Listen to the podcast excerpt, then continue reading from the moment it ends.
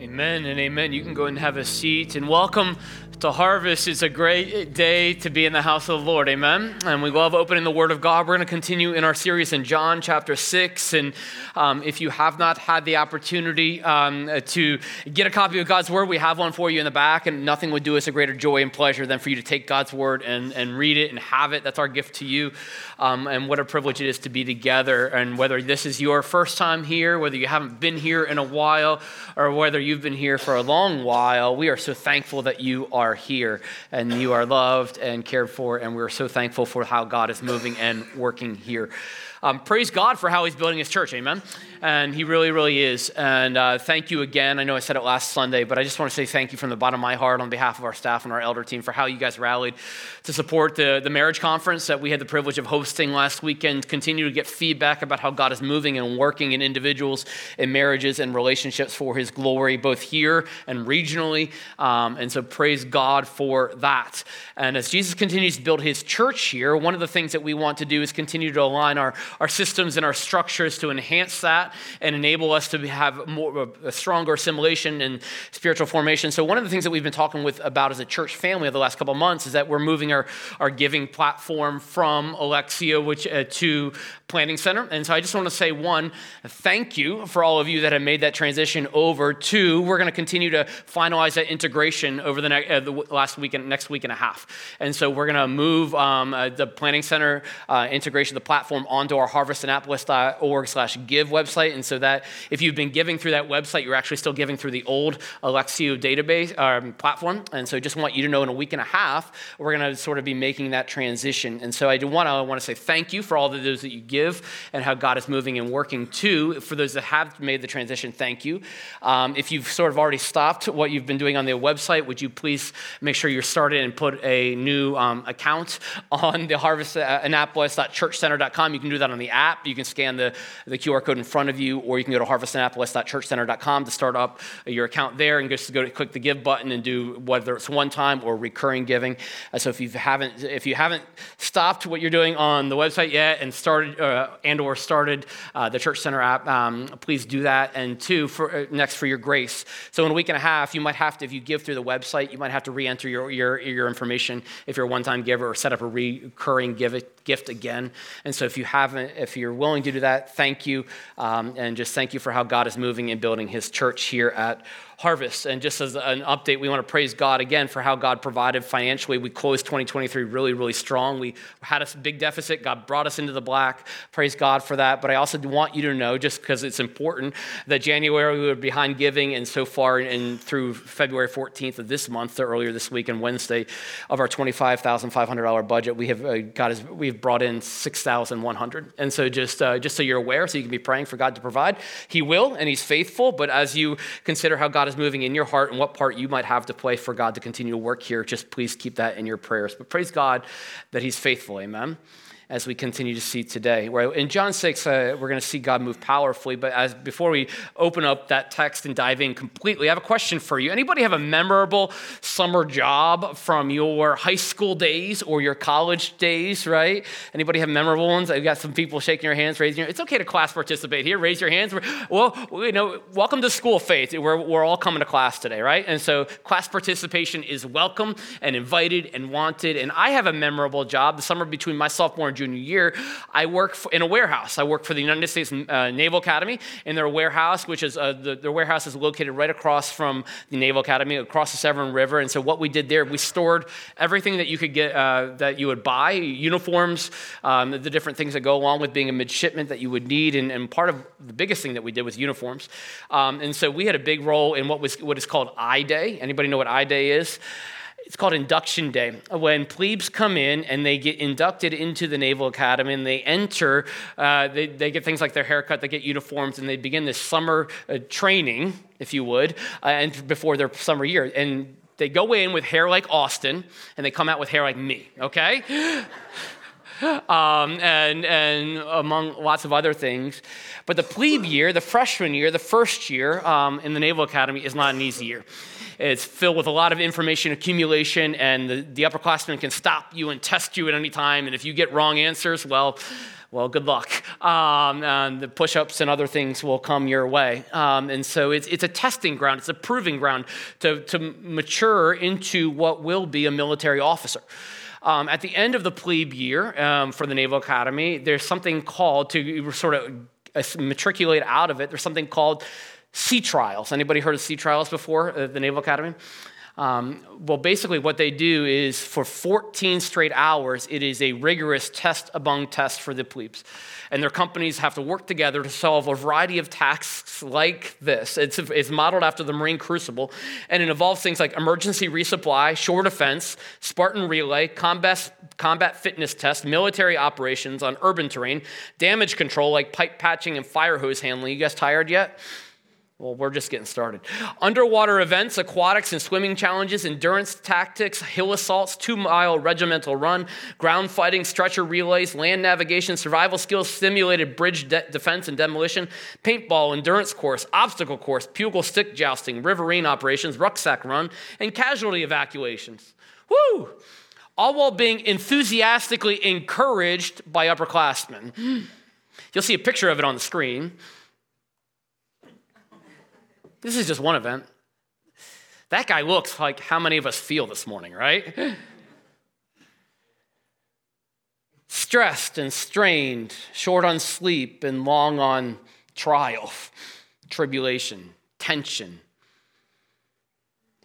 But these trials are important because they're meant to test the resolve of the individual midshipman, but also the, co- the collective, the company to take information that should have been learned in the classroom or through different exercises throughout the year and move it into application to see if they can continue to grow because it's, it's meant to reveal where you still need to grow, reveal weaknesses and Achilles' heels, to affirm that you can do far greater than you think you actually can. Your mind plays tricks on you. Your body can actually do a lot more than you think it can. To push yourself past what you think is your breaking point and to graduate, to move on to the next step, the next season, to prepare you ultimately to survive and to thrive in a world that is ultimately out to get you. So that when you're in combat, when you're in battle, you will act reflexively and intentionally and be calm under pressure. Learning to trust in situations that are overwhelming, learning to focus when the storms are raging and the literal bullets are flying.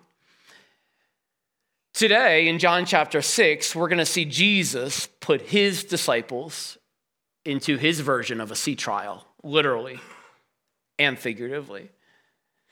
We're going to see that Jesus, as we commit our lives to follow him, enrolls each of us in his school of faith, filled with lessons and trials and tests, field trips, learning laboratories, all meant for us to accomplish our purpose of growing to be more like Jesus and God glorifying Himself through Jesus.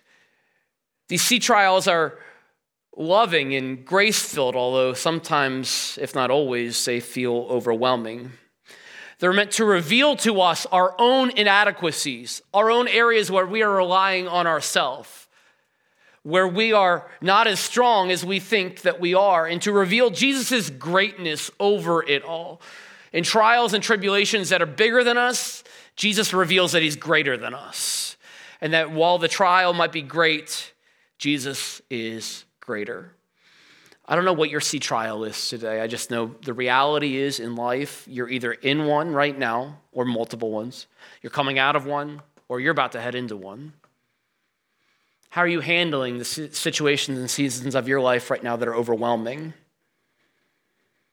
Are you focusing on yourself and are you drowning, as we will see today? Or are you focusing on our Savior so that you can stand? When the fear begins to flow, and that's natural, that's normal, are you leaning on your faith in God? Are you trusting in God? Or are you trusting in yourself and beginning to succumb to that fear Today, the big idea is this you'll see it on the t- in the text, you'll see it on the screen, you'll see it in your notes. That faith is trusting our Savior and not ourselves in every season and situation. And you might be like, duh. But one of the biggest points of the text today, and one of the, my biggest prayers for you, is to not make this just an intellectual, intellectual accumulation of information. Yeah, I'm going to trust Jesus. Are you really? Like, are you really? In your storm right now, are you trusting Jesus? Or if you're really, really honest with yourself, are you trusting yourself? And how's that working out for you? Because the storms in life are often ordained by God to reveal His grace for us and to reveal our insufficiencies and His sufficiencies, to put us in a posture of dependence on God. Will you learn that lesson? Will you apply that lesson today? Where do you need to? Because maybe your sea trial is parenting, or it's your job. Maybe it's a physical challenge, a financial issue, Maybe it's a relationship that just isn't reconciled. Maybe it's a marriage that is struggling, a situation that's overwhelming. We all have them. The question isn't don't, do you have your trials, see trials? The question is what are you doing in them? Let's go to the Lord in prayer. Father, I just thank you so much for who you are. God, I just sense that you want to work in this place. You've worked in my heart this week and you've convicted me in a big way through this text. You've also encouraged me and God, I pray that you would do the same, Holy Spirit, right now, that you would reveal to each of us that you are greater than us, that you are sovereign over every season, every situation, and every storm, and that you will accomplish your purposes in them and through them for your glory. I pray that you would eliminate distractions and just focus our hearts on your beauty and your power and your majesty this morning. Jesus, make us more like you, we pray. In your mighty name that we pray. Amen. Turn with me, if you would, to the Gospel of John, chapter 6. We're going to look at the verse 21 verses of John chapter 6 today um, as we go verse by verse through the Gospel of John. This is the word of the Lord um, as the Apostle John wrote it, as he was carried on by the Holy Spirit. After this, Jesus went away to the other side of the Sea of Galilee, which is the Sea of Tiberias. And a large crowd was following him because they saw the signs that he was doing on the sick. Jesus went up on the mountain, and there he sat down with his disciples. Now, the Passover, the feast of the Jews, was at hand, and lifting up his eyes then, and seeing that a large crowd was coming towards him, Jesus said to Philip, Where are you to buy bread so that these people may eat? He said this to test him, for he himself knew what he would do. Philip answered him, 200 denarii would not buy enough bread for each of them to get a little. One of his disciples, Andrew, Simon Peter's brother, said to him, There is a boy here who has five barley loaves and two fishes, two fish. But what are they for so many? And Jesus said, Make the people sit down. And now there was much grass in the place, and so the men sat down, about 5,000 in number. And Jesus then took the loaves, and when he had given thanks, he distributed them to those who were seated. So also saw the fish, as much as they wanted. And when they had eaten their fill, he told the disciples, Gather up the leftover fragments, that nothing may be lost.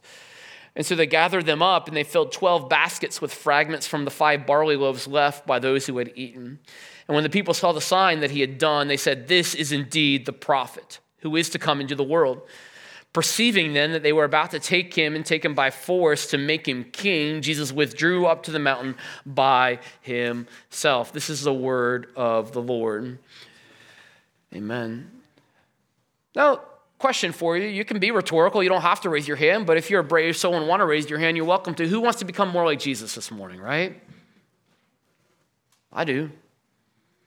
But if we're really, really honest with ourselves, how often do we want the product of sanctification, which is the, the fancy way of saying becoming more like Jesus, without the process of sanctification? We want to be more like Jesus without having to go through the trial. We want to be more like Jesus without feeling rejected and abandoned and being mistreated. We want to be more like Jesus without having to be uncomfortable. My friends, the cross is uncomfortable, isn't it? That's putting it lightly. You see, the reality beautifully is, is that there is no sanctification without God lovingly pruning us, pruning away with sharp shears the areas of sin in our life. Because he cares for us like a gardener does with grapes. There is no process of sanctification without sculpting with a hammer and a chisel because God wants to create us into his masterpiece, but you don't get that way using a feather. Like a sculptor, you're chiseling away the block of the old flesh to make us more like Jesus. My friends, there is no process of sanctification without of becoming gold or more like Jesus without the refining fire, as Peter talks about in 1 Peter 1. We want the gold without the fire, right? Because the fire is hot. We don't want to have to go through it. We don't, we don't want our flesh, there's this inner battle to be burned away, if we're really honest, some of us, with some of these things. These things hurt, they're painful, but they're also beautiful, aren't they? Because we can trust that the one who is in charge of it all is making us more like his son. So if we really want to be more like Jesus, we need to learn to embrace the trials and not try to avoid the trials. Friends, what would change in your life if you didn't just acknowledge the reality that God lovingly prunes us, sculpts us, shapes us, refines us, but actually chose to embrace it instead of trying to fight it? What would change? What needs to change? Because God loves us immensely and He unconditionally wants His best for us. He has enrolled us in the school of faith. Jesus is the headmaster, and he is our teacher. It is a school where we, need to, we are called to be ever growing, but we are never graduating this side of eternity. It's progressive sanctification. And so we all have a new lesson to learn. We all have, while we might be in different stages, stages or different seats in the classroom or different grades of maturity, we all have a new step to take. Because Jesus' school of faith makes and molds sinful rebels like you and me into faithful followers of Jesus, like the United States Naval Academy takes teenagers and molds them and makes them into military officers. But it doesn't happen without trials and testing. So, two lessons from this text of the part we just read and the part we'll read later. Two lessons from Jesus' school of faith for you and I today. And if we need to view the school of faith is this a daily apprenticeship to become more like Jesus. Like a blacksmith teaching his pupil how to make a new tool using the iron, the hot fire.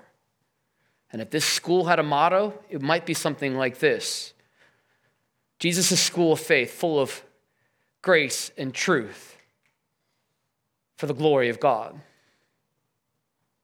The first lesson from the text that we need to learn today that Jesus is teaching us is this that when the situation is overwhelming, depend on Jesus' provision. When the situation is overwhelming, depend on Jesus' provision, and that's what we see in the feeding of the 5,000 right here. Verse 1 of chapter 6, it says, After this, which, well, we go, whoa, what's coming after chapter 5? Well, remember the Gospel of John, John in John 20, 30, and 31 states with clarity that he intentionally is very specific with the parts of the God, the parts of the encounters with Jesus that he puts in here. He doesn't put all of the encounters with Jesus, but he puts the ones in here. These things have been written that you might believe that Jesus is the Son of God, and that by believing you might have life in his name. And so there's actually a lot of time that has passed between John 5, the end of John 5, and the beginning of John 6. Things like the Sermon on the Mount, Jesus has taught. Things like field trips to heal the lame and the blind. And so these disciples, as we get into the feeding of the 5,000, have been enrolled in the school of faith after putting their trust in the Lord for a period of time now. They've had a front row seat, if you would, of the greatest teacher of all. But what we're going to see is what they struggle with is honestly what you and I struggle with today. We have intellectual accumulation of information, but so often we struggle with application. They've learned and they've sat under, they've taken copious notes, and maybe you've been in church all your life and you've had your Bible highlighted. You can quote scripture after scripture. You know all the right Sunday school answer. You won the sword drills. But when life hits you Monday morning tomorrow in a way you didn't expect and a trial comes, you have no idea what to do or you revert back to self reliance. Because we have the information, but we struggle in the application. But all throughout this text, we see God's grace. So after this, a lot had happened. Now, the context on the other side of the Sea of Galilee. Frankly, we don't exactly know where this is. There are a lot of biblical scholars that have uh, opinions, and I, I, very, I believe pretty strongly that it's on the eastern side of the Sea of Galilee. You'll see a map up here on the screen behind me, and I believe it's, it's a little southeast in a desolate area, um, uh, southeast of Bethsaida. So if you're looking at that map, sort of southeast on the eastern port of Galilee, the Sea of Galilee, we see that the timing of this event is during Passover. Verse 4. Now, the Passover, the feast of the Jews was at hand. Now, what is a Passover, right? It's a feast remembering how God saved his people. He delivered them out of Egypt by slaughtering a lamb and instruct, instructing them to kill uh, lambs and take the blood and apply it to the doorpost because it's the applied blood of the lamb that saves us from death, pointing us to Jesus. Now, what's important to note about this text is that there are a lot of references, both in chapter 5, 6, and even going forward, comparing Jesus to Moses. It's underlying here. We don't have time to get into all of the different details, but that's an underlying theme because the Jews looked up greatly to Moses. But as Tim Keller says about Jesus, he is a true and better Moses. So a lot of these things are underlying here, what's happening. There were 5,000 men here. This is such a big miracle that this, this is the only miracle recorded in all four Gospels. There are other texts that are recorded in all four Gospels. This is the only miracle in all four Gospels. So we're going to pull pieces from the other Gospels to help get context. We're going to anchor in John 1. Uh, John 6 here, um, but we're going to pull pieces from the other gospels. So we know the 5,000 men are there, but we know from other gospels that women and children are also there. So the mo- more accurate number is that there are probably about 20,000 people, give or take, here. It's a lot of people, isn't it? Now, Jesus had attracted a crowd, and with the signs and miracles that he'd been doing, they, they walked up on a mountain. And I don't know about you, but when I walk up on a mountain, I get a little hungry, get a little sweaty. And they walked up on this mountain, and the text says they sat down. Jesus and his disciples. Can you just imagine their disciples like, finally, I get some alone time with Jesus? Woo! And then Jesus looks up and he sees these people coming. Verse 5, lifting up his eyes. He saw a large crowd, thousands coming towards him. How do you react when your day is interrupted by people? Not just one person, but a large amount of people. Uh, I can take my Sunday afternoon nap and the phone rings. Oh, nice quiet day in the office, and then I get a text. Oh, this is gonna be great, and then dot, dot, dot. Somebody bursts into your office.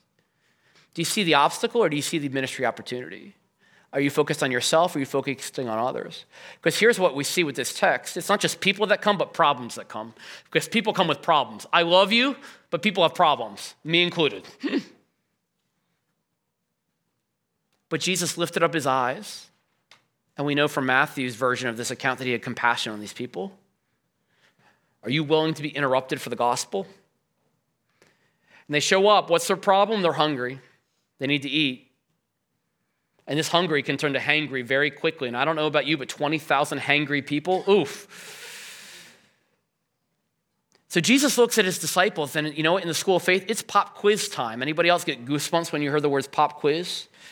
But he sees the people coming. Look at the text, right? Verse 6, or 5 and 6. He goes, Jesus said, Philip, where are we to buy bread so that all these people may eat? And look at verse 6. He, Jesus said this to what? Test him. It's test time in the school of faith. But Jesus already knew what he was going to do. Jesus is never not in control. But he wants to test you and I. How's it going in your discipleship journey? Are you going to trust in yourself or are you going to lean into me? Where, where is God testing you today? And this situation is overwhelming, right? There are thousands that are coming. And imagine if you're at home today and you get a, you know, it's, it's overwhelming enough when our, our kids want to bring their friends in from the neighborhood just for eating. We're like, I got no food in the cupboard, right? Or you get a text, hey, can I come over and hang out? And you're like, I got to clean my house. I don't have milk, like whatever. Like, that's just two people. Imagine 20,000 people. Where's all this food going to come from? This is not a problem a few pizzas from Domino's or a DoorDash delivery of Chick fil A can solve. And you can just sense Phil's pulse beginning to race, his palms beginning to sweat. And maybe you are too. He's like, Jesus put me on the spot. The people pleaser in me can relate. I don't want to fail Jesus. What's the right answer? I don't see the right answer. What are we going to do? What are we going to do? The practical part of me just goes, the problem solver just goes, I, uh, it's not adding up. But we see the purpose. Jesus wants to test Philip. Philip had seen Jesus and his other disciples do miracles. Philip had seen Jesus take water and turn it into wine. Philip had seen Jesus make the lame man walk. Philip had seen Jesus take a kid on his deathbed and give him life. Philip had seen Jesus. He had t- been on all these field trips, but now the test was here. And what would he do? Where would he look? Himself or others? Jesus gives us these tests not to be gotcha moments, like, ha ha, you failed, but more got you moments that he can reveal how much he has us, that we can learn to rely on him and trust in him each and every day. To convict us and to reveal his compassion and remind us and renew us afresh of our so fleshly, quick desire to rely on ourselves, of his surpassing greatness and his enduring faithfulness, of his sustaining grace. So, friends, in life's moments that are exil- when they're exhilarating, whether they're exhilarating or whether they're overwhelming, are you turning to Jesus, trusting in Jesus, or surrendering to Jesus? So, think about, I want you to think about your situations right now that are overwhelming to you. And we all have them. And let's take a little test in the school of faith. How are you responding?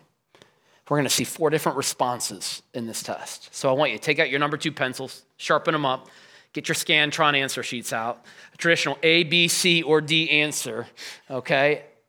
And wh- how are you doing in this test? Remember God's grace. This isn't, you know, in and through it all, but let's be honest and open and allow God to reveal in our hearts where He wants to grow us, where He wants to affirm us, where He wants to encourage us, where He wants to point us of areas of that we need to repent of. So, when a situation overwhelms me, am I? The first possible answer, and evaluate yourself, ask the Holy Spirit to reveal to you, is this Am I ignoring and dismissing the situation?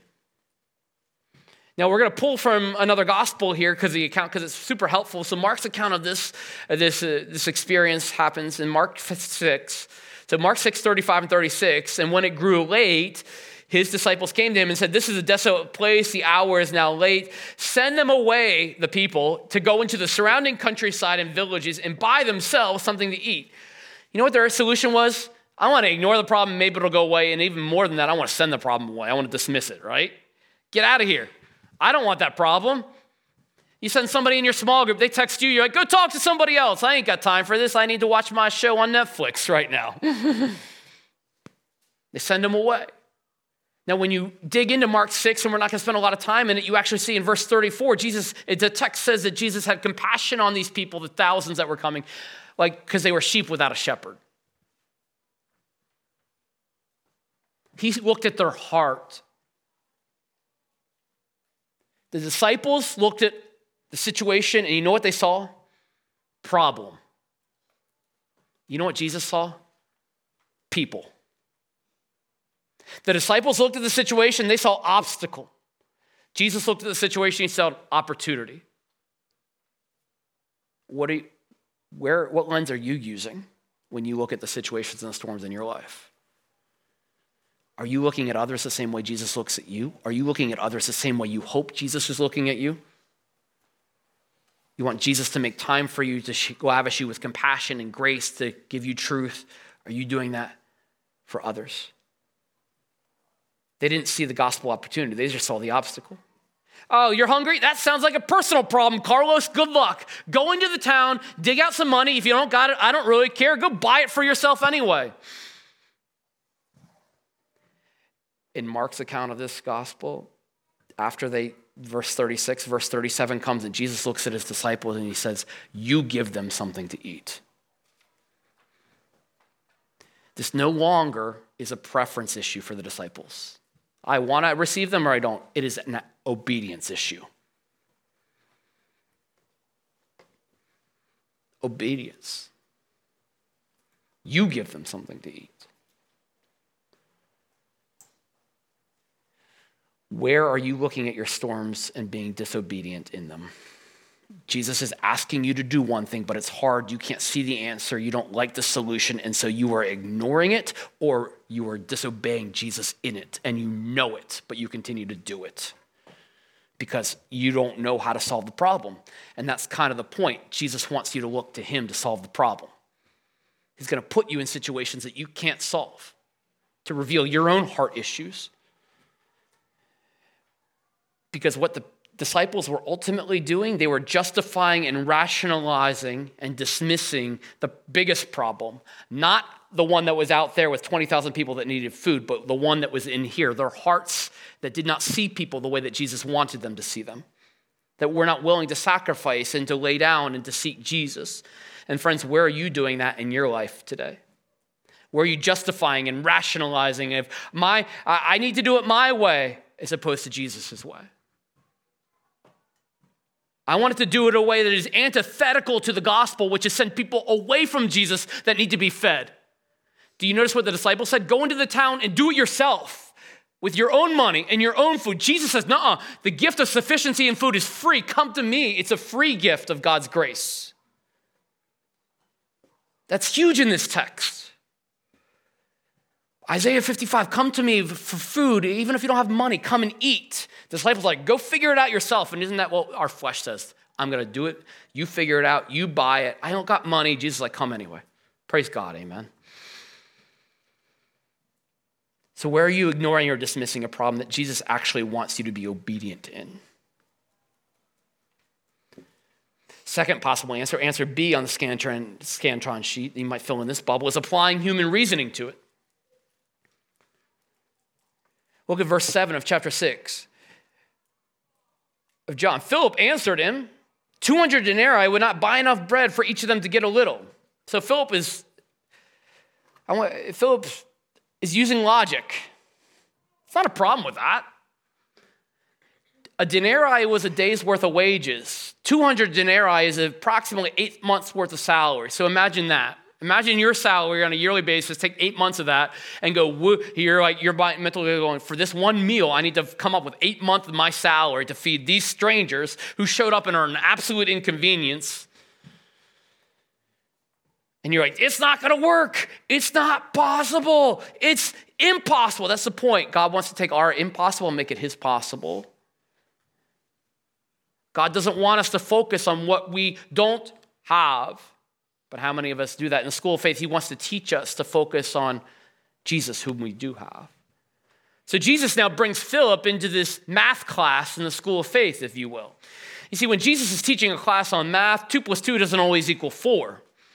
Because he looks at it and goes, You're, uh, We're running the, the situation, the scenario. Jesus, I, I feel like you want to take me on this mission trip but I don't have the money. Two plus two doesn't equal four. Jesus and we look at collectively, we, you want us to plant a church, but we don't see where the people or the money is going to come from. And we, two plus two doesn't equal four. Jesus, I, I feel like you're calling me to tithe. I know the Bible teaches that, but I just, I don't got enough money. I, I can't, I got all these other expenses. Two plus two doesn't equal four. And Jesus, our loving teacher, goes, here's a problem. In my math class, you're forgetting one thing in the equation. You know what that is? Me. You're forgetting to insert me into the equation. God's economy, two plus two doesn't always equal four. He provides, He works, He owns the cattle on a thousand hills. So, where are we relying on ourselves and our logic where Jesus is calling us to rely on Him? And I can just tell you over and over in my life, I, I fail at this, but I've also seen Jesus work in this in a huge way. The story of this church is a story of Jesus' math class when two plus two doesn't equal four. God does it differently every single time. You know what the, you know what the baseline is, the common denominator? God always does it because God is faithful. Faithfulness is not just something God does, faithful is who God is. He who calls you is faithful. 1 Thessalonians 5:24. He will surely what? Do it. Now we know it. Will we believe it and will we act on it? Where is God calling you to step out in faith? And stepping out is sometimes going, stepping out is sometimes staying. But where do we will we rely on God to provide? God wants to lead us into situations where we have to see Him provide, to enhance our dependence on Him. Friends, where are you focused right now on the practical? And Jesus is asking you to focus on the supernatural. It is not wrong thing to be fiscally responsible. But when fiscal responsibility takes the place of Jesus' dependency, that is absolutely wrong. Where do we need to trust in God that He's sovereign over it all? That He'll provide for it in all. As, as, as Dave already said last week, that we need to be people that are willing to risk. But let me ask you a rhetorical question. If God is sovereign over it all, if God provides for everything in it all, is it actually risk at all? Is it? It's probably more risky to not do it, right? Where is Jesus asking you to trust and to grow your faith muscle? And here's the point when you take a big step of faith and God provides, guess what He's preparing you for? An even bigger step of faith to come. Just like the math classes always get harder, right? Oh, great. I got through arithmetic. Yes. Oh, oh multiplication. Uh oh. Oh, algebra, geometry, trigonometry, you know, on, and all these other math that you guys know that I don't because I didn't get that far. All right. Praise God for His grace. Mm. Rejoice in his sufficiency, he's faithful where you trust him. The tests reveal our inadequacy, praise God. But the tests from God reveal Jesus' sufficiency, praise God. The third scantron answer of this test, when the situation overwhelms me, am I doubting Jesus in it? Look at what happens next. Verse 8 One of his disciples, Andrew, Simon Peter's brother, said to him, There is a boy here who has five loaves and two fishes. Fish. I don't know why I keep saying that. But what are these for so many? Now, Andrew, Simon Peter's brother, one of the cool things, that anecdote about Andrew is that he, when you see him in the text and, and throughout the Gospels, he's often, if not always, bringing people to Jesus. Praise God for that. But you see, he, he finds a boy in the crowd, brings him to Jesus. But look at his line. But what are these for so many? What can five little loaves and two little fish do for 20,000 people? Andrew's like, that's not even enough for a snack for me. We've all climbed a mountain. I'm hangry. I worked up an appetite. I can crush this. Imagine showing up for the men's breakfast, and I hope you do. And we get like 50 people, and there's like five biscuits and two slices of bacon. That's great advertising, right? Everybody come. We got five biscuits and two pieces of bacon. Woohoo! But I hope you come. You're to leave full, and there's to be leftovers. I don't know how, but God's to do it, right? But Andrew's like, Andrew's like all of us. Doubting is natural, faith is supernatural. Faith is a gift of God's grace. We all doubt. Let's normalize doubting. We all do it. We're all doubting in situations in our life. It's not the doubting that I love in this passage, it's the bringing. Andrew's doubting did not stop him from bringing. Don't miss this. In his doubts, he still brought the boy and his lunch to Jesus. I don't think this is possible, but I'm going to offer it to you anyway. Jesus, I don't know what you're going to do with it, but I'm going to bring it to you anyway. He didn't let his doubt stop him from being obedient. Praise God for that. Where are you allowing your doubts to debilitate you as opposed to bringing your doubts to Jesus along with being obedient? It's a tension to manage. So often we think in our faith we have to solve all these problems. Often in our faith we have to manage these tensions. I am doubting, but I am also bringing. Doubting doesn't have to stop you from bringing, but friends, where are you allowing doubting? Because in, in essence, he's doubting Jesus, right? What can the fish do? What can the bread do? Do they have power in and of themselves? No. But he's doubting that Jesus can actually take it and do it. And remember, he's watched Jesus turn water into wine. He has watched Jesus make a lame man walk. He has watched Jesus work. He has been to field trip after field trip, object lesson after object lesson, and so have you and so have I. But yet we continue to doubt, don't we? Where do we need to, in our doubt, trust? And not just be ignorant and go, don't doubt. Like doubting is normal. We're gonna doubt. But in our doubting, spiritual maturity is in my doubt, I'm gonna continue to bring. I'm gonna continue to give you to give. And I am so thankful for Andrew for doing that. This gives me hope. Well, are you willing to trust God's grace that He is big enough to handle your doubts as you continue to come to Him fully anyway? God will work whether we can see it or not. God will work whether we believe it or not. We just need to act obediently with all of our resources and watch God work. So doubting here is not a it's not condemnation, it's actually commendation from my point of view. It's, Andrew's normal. He's a disciple. He doubts like you and I but he still brings. He still brings the boy and his fish and his, lo- and his loaves to Jesus. Where are you doing that? Where do you need to do that? Finally, D, surrendering it. This boy, I love this boy. We don't know much about this boy other than he's a boy. We don't know how old he's exactly. He's probably in the adolescent age 9, 10, 11, 12. So when I think about him, I think about Isaiah.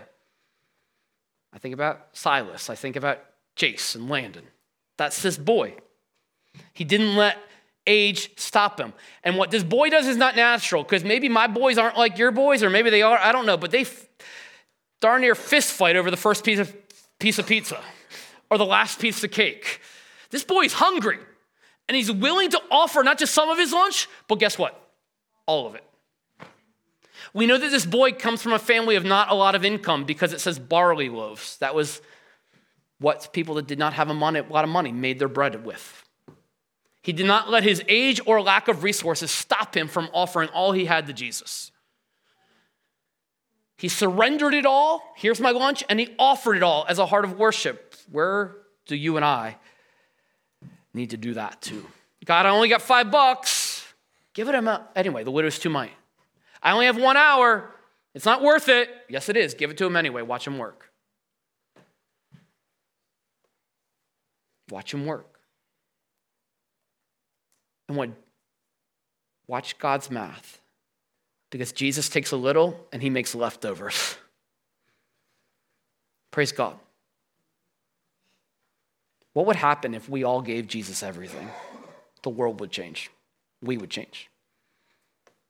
What needs to change so that you will give Jesus everything? Surrender your five loaves and two fish. What is your five loaves and two fish? One of the biggest takeaways from this text that God brought me to the fore with this week is this we are not meant to fix the situations in our lives. We are meant to offer everything we have the, to Jesus in the situations in our lives. These disciples could not feed the 5,000 on their own. You can't fix your marriage on your own. You can't fix your financial situation on your own.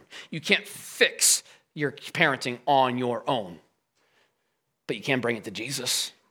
You can offer everything and lay everything on the table to Jesus, and He can fix it.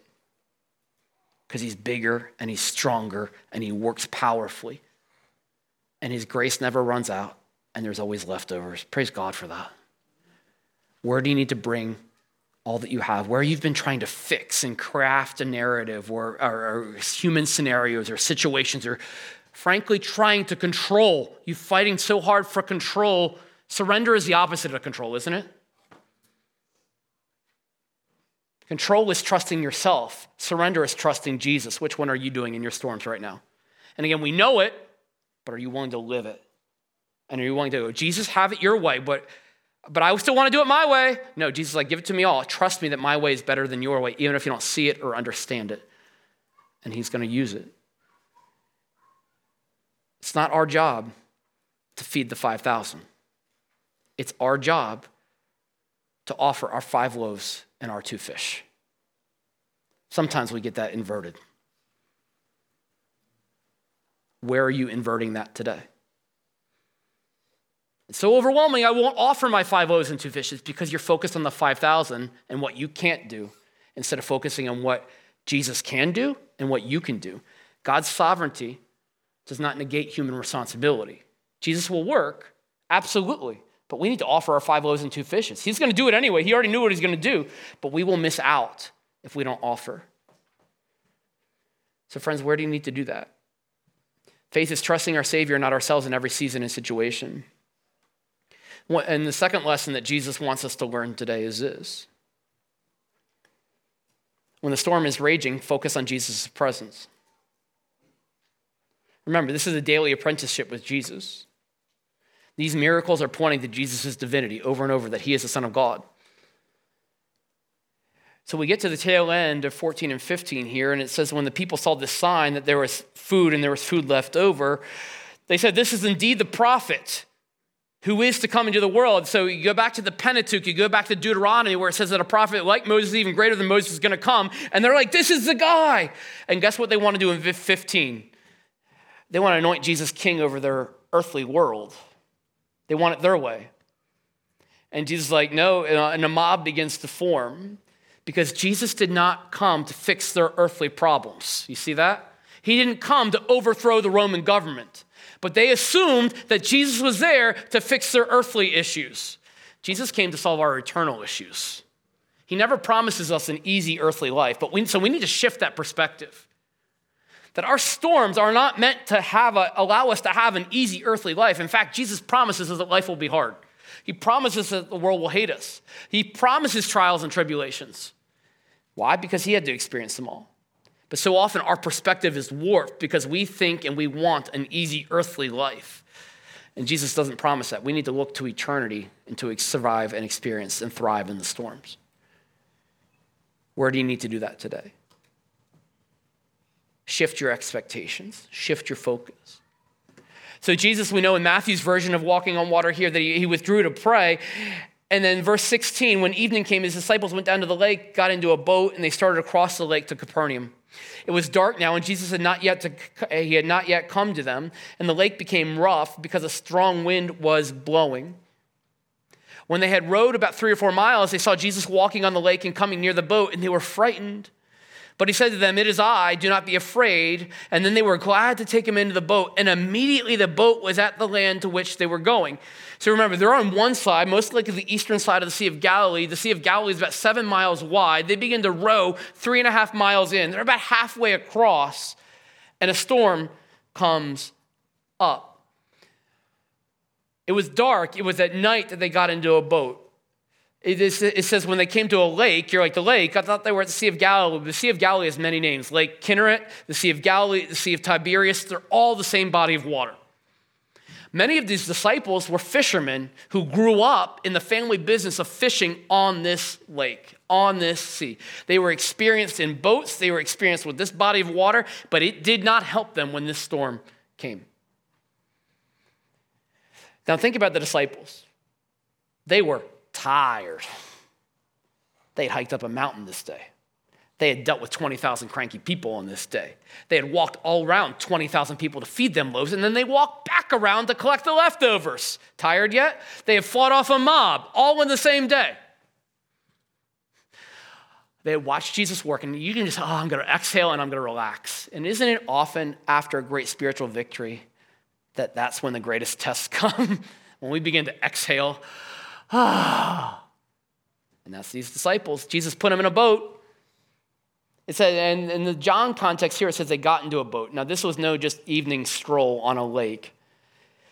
We actually know from the Matthew account and from the Mark account that Jesus told them to get into the boat. Mark, Matthew 14, 22. Jesus made the disciples get into the boat and go before him to the other side. So not only does Jesus make them get into a boat, he commands them to get in the boat, and he sends them to the other side without him. He's praying. Prayer is vitally important. When you experience a great spiritual victory, often after that, you are most vulnerable. The, the disciples realized that the Sea of Galilee was often uh, the source of many great storms that rose up quickly, and all of a sudden, out of nowhere, they find themselves in a very literal sea trial. It's a field test of their faith. They were exhausted, they were rowing but getting nowhere. They were physically wiped, they were spiritually worn out. They were at the end of the rope. They were helpless. Their anxiety was pumping. Their minds were spinning out. They were expert fishermen. They knew the water. They knew boats, but none of that could help them. They couldn't rely on their individual knowledge or expert human expertise, their experience. They were helpless. And maybe you feel helpless in the storms you're in today. One of the most intriguing and important aspects of this text is this. Remember, Jesus commanded them to get in the boat.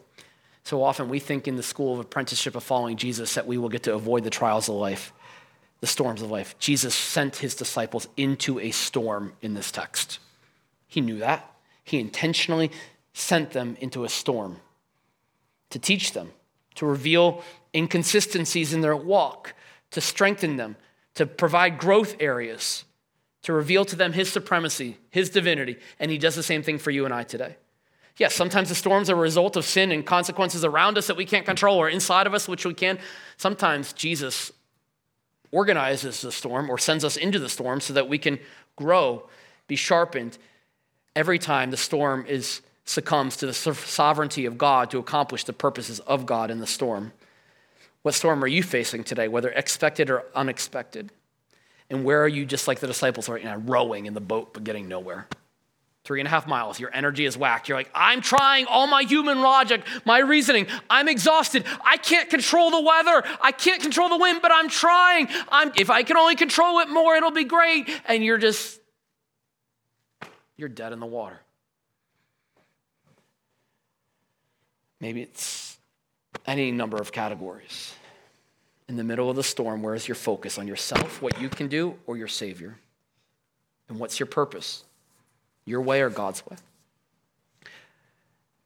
Jesus is sovereign, he's omniscient. He doesn't send them into the storm to punish them, but in his, he does it lovingly and graciously to grow them and to teach them, to reveal to them more about themselves and where they need to grow and some of their idols in their lives and their insufficiencies, and to teach them and reveal to them more of his divinity. Again, you don't get the process, the product of sanctification without the process of storms. Jesus allows us and or sends us into storms that are bigger than us to demonstrate the reality that he is greater than us. Praise God for that. Now, these storms, they've been battling the storm for about nine hours. Mark tells us that Jesus sees them about the third, the fourth watch, which is between 3 a.m. and 6 a.m. They're exhausted. It says that Jesus sees them from the mountain and he comes to them. Isn't that, praise God, that we have a God that comes to us?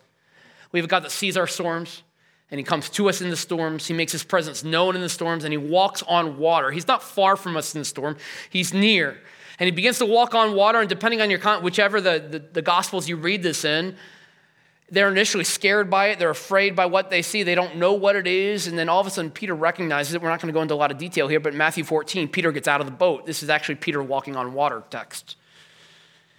Peter gets out of the boat and he begins to step towards Jesus. And when he looks over at the waves, and when he takes his eye off Jesus and when he looks at the waves, what does he do? He begins to drown because the waves are overwhelming. His focus shifted from Jesus, the Christ, and onto his circumstance. He can't control the waves, but he can control his focus. He can't control the waves, and neither can you, but he can't control his focus. And when his focus was on Jesus, he stood. When his focus was on his circumstances, he sank. Where's your focus? I love you, but where is your focus?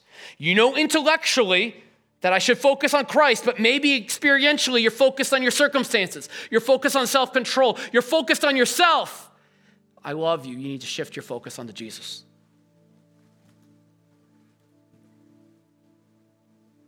Jesus called Peter out. And he calls us out. He goes, Oh, Peter, oh, you little faith, why do you doubt? If I'm Peter in that moment, okay, I got a laundry list, Jesus. Do you see the waves? I'm tired. I'm worn out. Why do you doubt, Peter? I just fed the 5,000. How quickly are you to forget that I am sovereign over every situation? You experienced me an hour ago performing in a miracle, and yet you're doubting me again. And isn't that normal for us, right? Oh, God, you're great. But in an hour later, Jesus, where are you? You sent me in the boat without you. It doesn't feel like you're here. And anybody in a situation, rhetorical right now, that you feel like Jesus isn't with you, you think he sent you ahead of him. And he's like, see, have fun with that storm. Jesus sees you in your storm, he knows. Peter, why do you doubt? And you begin to rattle off that list, and Peter, Jesus, my holy imagination, Jesus, like, Peter, remember my math class? All these things the wind, the waves, the money, the people, the, the kids, the marriage. I am greater than all of these things. I am greater. It's not about how much theological information you can accumulate in the classes of life. It's about how much theological information you can apply and allow to transform your heart and your life. Jesus greets them on the water and he gets in the boat. He says, It is I, do not be afraid. Friends, can I tell you this that there's something far more important in life than Jesus keeping you from entering the storms, although that's our, often our focus? It's a reality that Jesus demonstrates his power through the storms. There are some things about Jesus we can only learn through the storms of life. That's grace, amen. We can learn his character deeper and his love for us greater.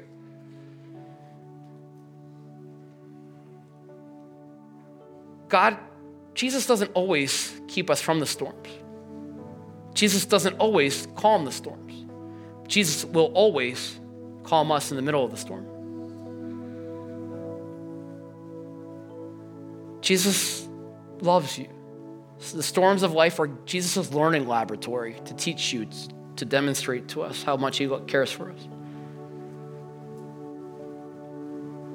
Praise God for the storms of life. He reveals to us the idols of things that we have been clinging to that we've been elevating its value over Jesus. And he, he strips them away from us, or he will continue to allow the storm to reveal them to us until we surrender them. The choice is yours. They're painful and they're hard, but they're beautiful. What areas is Jesus trying to reveal to you as, as idols in your life right now? Has Jesus ever broken his trust for you? Has he ever not been faithful to you? Why are we so easily to forget Jesus' faithfulness, his sovereignty, his grace, his mercy? Reset our minds again on these truths. Jesus says, It is I, do not be afraid. That's a command. Do not be afraid. Like the winds are crashing, my boat is rocking. And I don't know what your boat is right now. Maybe your boat is marriage. And there are some things, waves that are crashing over your marriage. And you're like, Jesus, get me out of here. Just like, I want to teach you about my grace in your marriage right now. Maybe your boat is parenting. Maybe your boat is your job, and these wind and the waves are crashing down around you. And Jesus is like, Do not be afraid. It is I. Actually, in the Matthew and Mark version of this text, he says before that, Take heart, it is I. Do not be afraid. That word take heart means have courage, be of good cheer. You're like, cheer the wind, Jesus. He's like, be of good cheer. I'm with you in the wind. I'm sovereign over the, the rain. I know where we are headed, and it is the best for you. Tell me where I'm going. Trust me. Tell me when we're going to get there. Do you trust me? Yeah, well, trust me. Well, I want to control the situation. You can't. Will you trust me?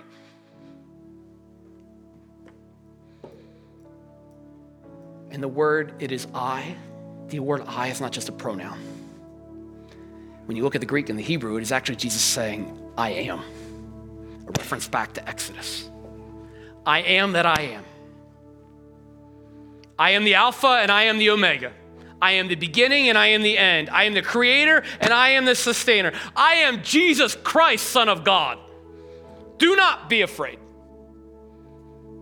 I uphold you with my righteous right hand. I am the lamb that lays my life down for you. I am the lion that is raised for you. I am the God that reigns over you. I am. Do not be afraid. Do not be afraid. Do not be afraid. Remember that I am. Where do you need to remember that today? What is that storm in your life? Will you bow your heads with me? Jesus, thank you that you are this storm. Thank you that you are the God that is, and you are the God that is faithful. And in this moment, I just pray that you would remind myself and each of us these truths. That you are omniscient and all-powerful, that you see us in every storm. Jesus, that you meet us in every storm that you are present with us in the storms that we are walking through right now. That you calm us and you provide the peace in the middle of the storm. That our peace is not the absence of the conflict or the crisis or the storm, but Jesus, our peace is your presence in the middle of the storm with us. Change our focus, Jesus. Shift our eyes, Jesus. That you guide us through the storm you calm the wind and the waves, and that you get us to the other side of the storm, to where you want us to be. And because of that, like the disciples did when you got in the boat and you calmed the storm and you got them to where that we worship you, Jesus. And in this moment right now, I just pray that you work on all of our hearts and show us where you want us to let go and what you want us to lay down. To trust you, not intellectually, but experientially with street level theology and daily application to trust you, to lean on you, to depend on you. Show us what you want, if there's a command you want us to obey. Show if there's, if there's an idol we need to repent of. Show us if there's a situation that we need to surrender. Show us what you're asking us to offer. Teach us afresh, oh Jesus, what it is to be your apprentice to humble ourselves to the point of death, to be willing to die to anything that makes us not like you, even death on a cross, to pick up our cross and follow you. Because we say we want to be like you, God. Help us to actually mean it and choose to live it and live a life of obedience and exaltation that lifts you high and trusts in you each and every day. You've done the miracles before, do it again in our lives, Jesus. You've been faithful before, help us to remember again, Jesus. Forgive us for so easily forgetting and focusing on ourselves and not you. Teach us to trust and help us to obey. And thank you for your grace that you don't let us drown like Peter when we look at the waves, but you lift us back up, you refocus us, you get us back in the boat, and you lead us. Thank you, Jesus. We love you, Jesus. In your name we pray. Amen.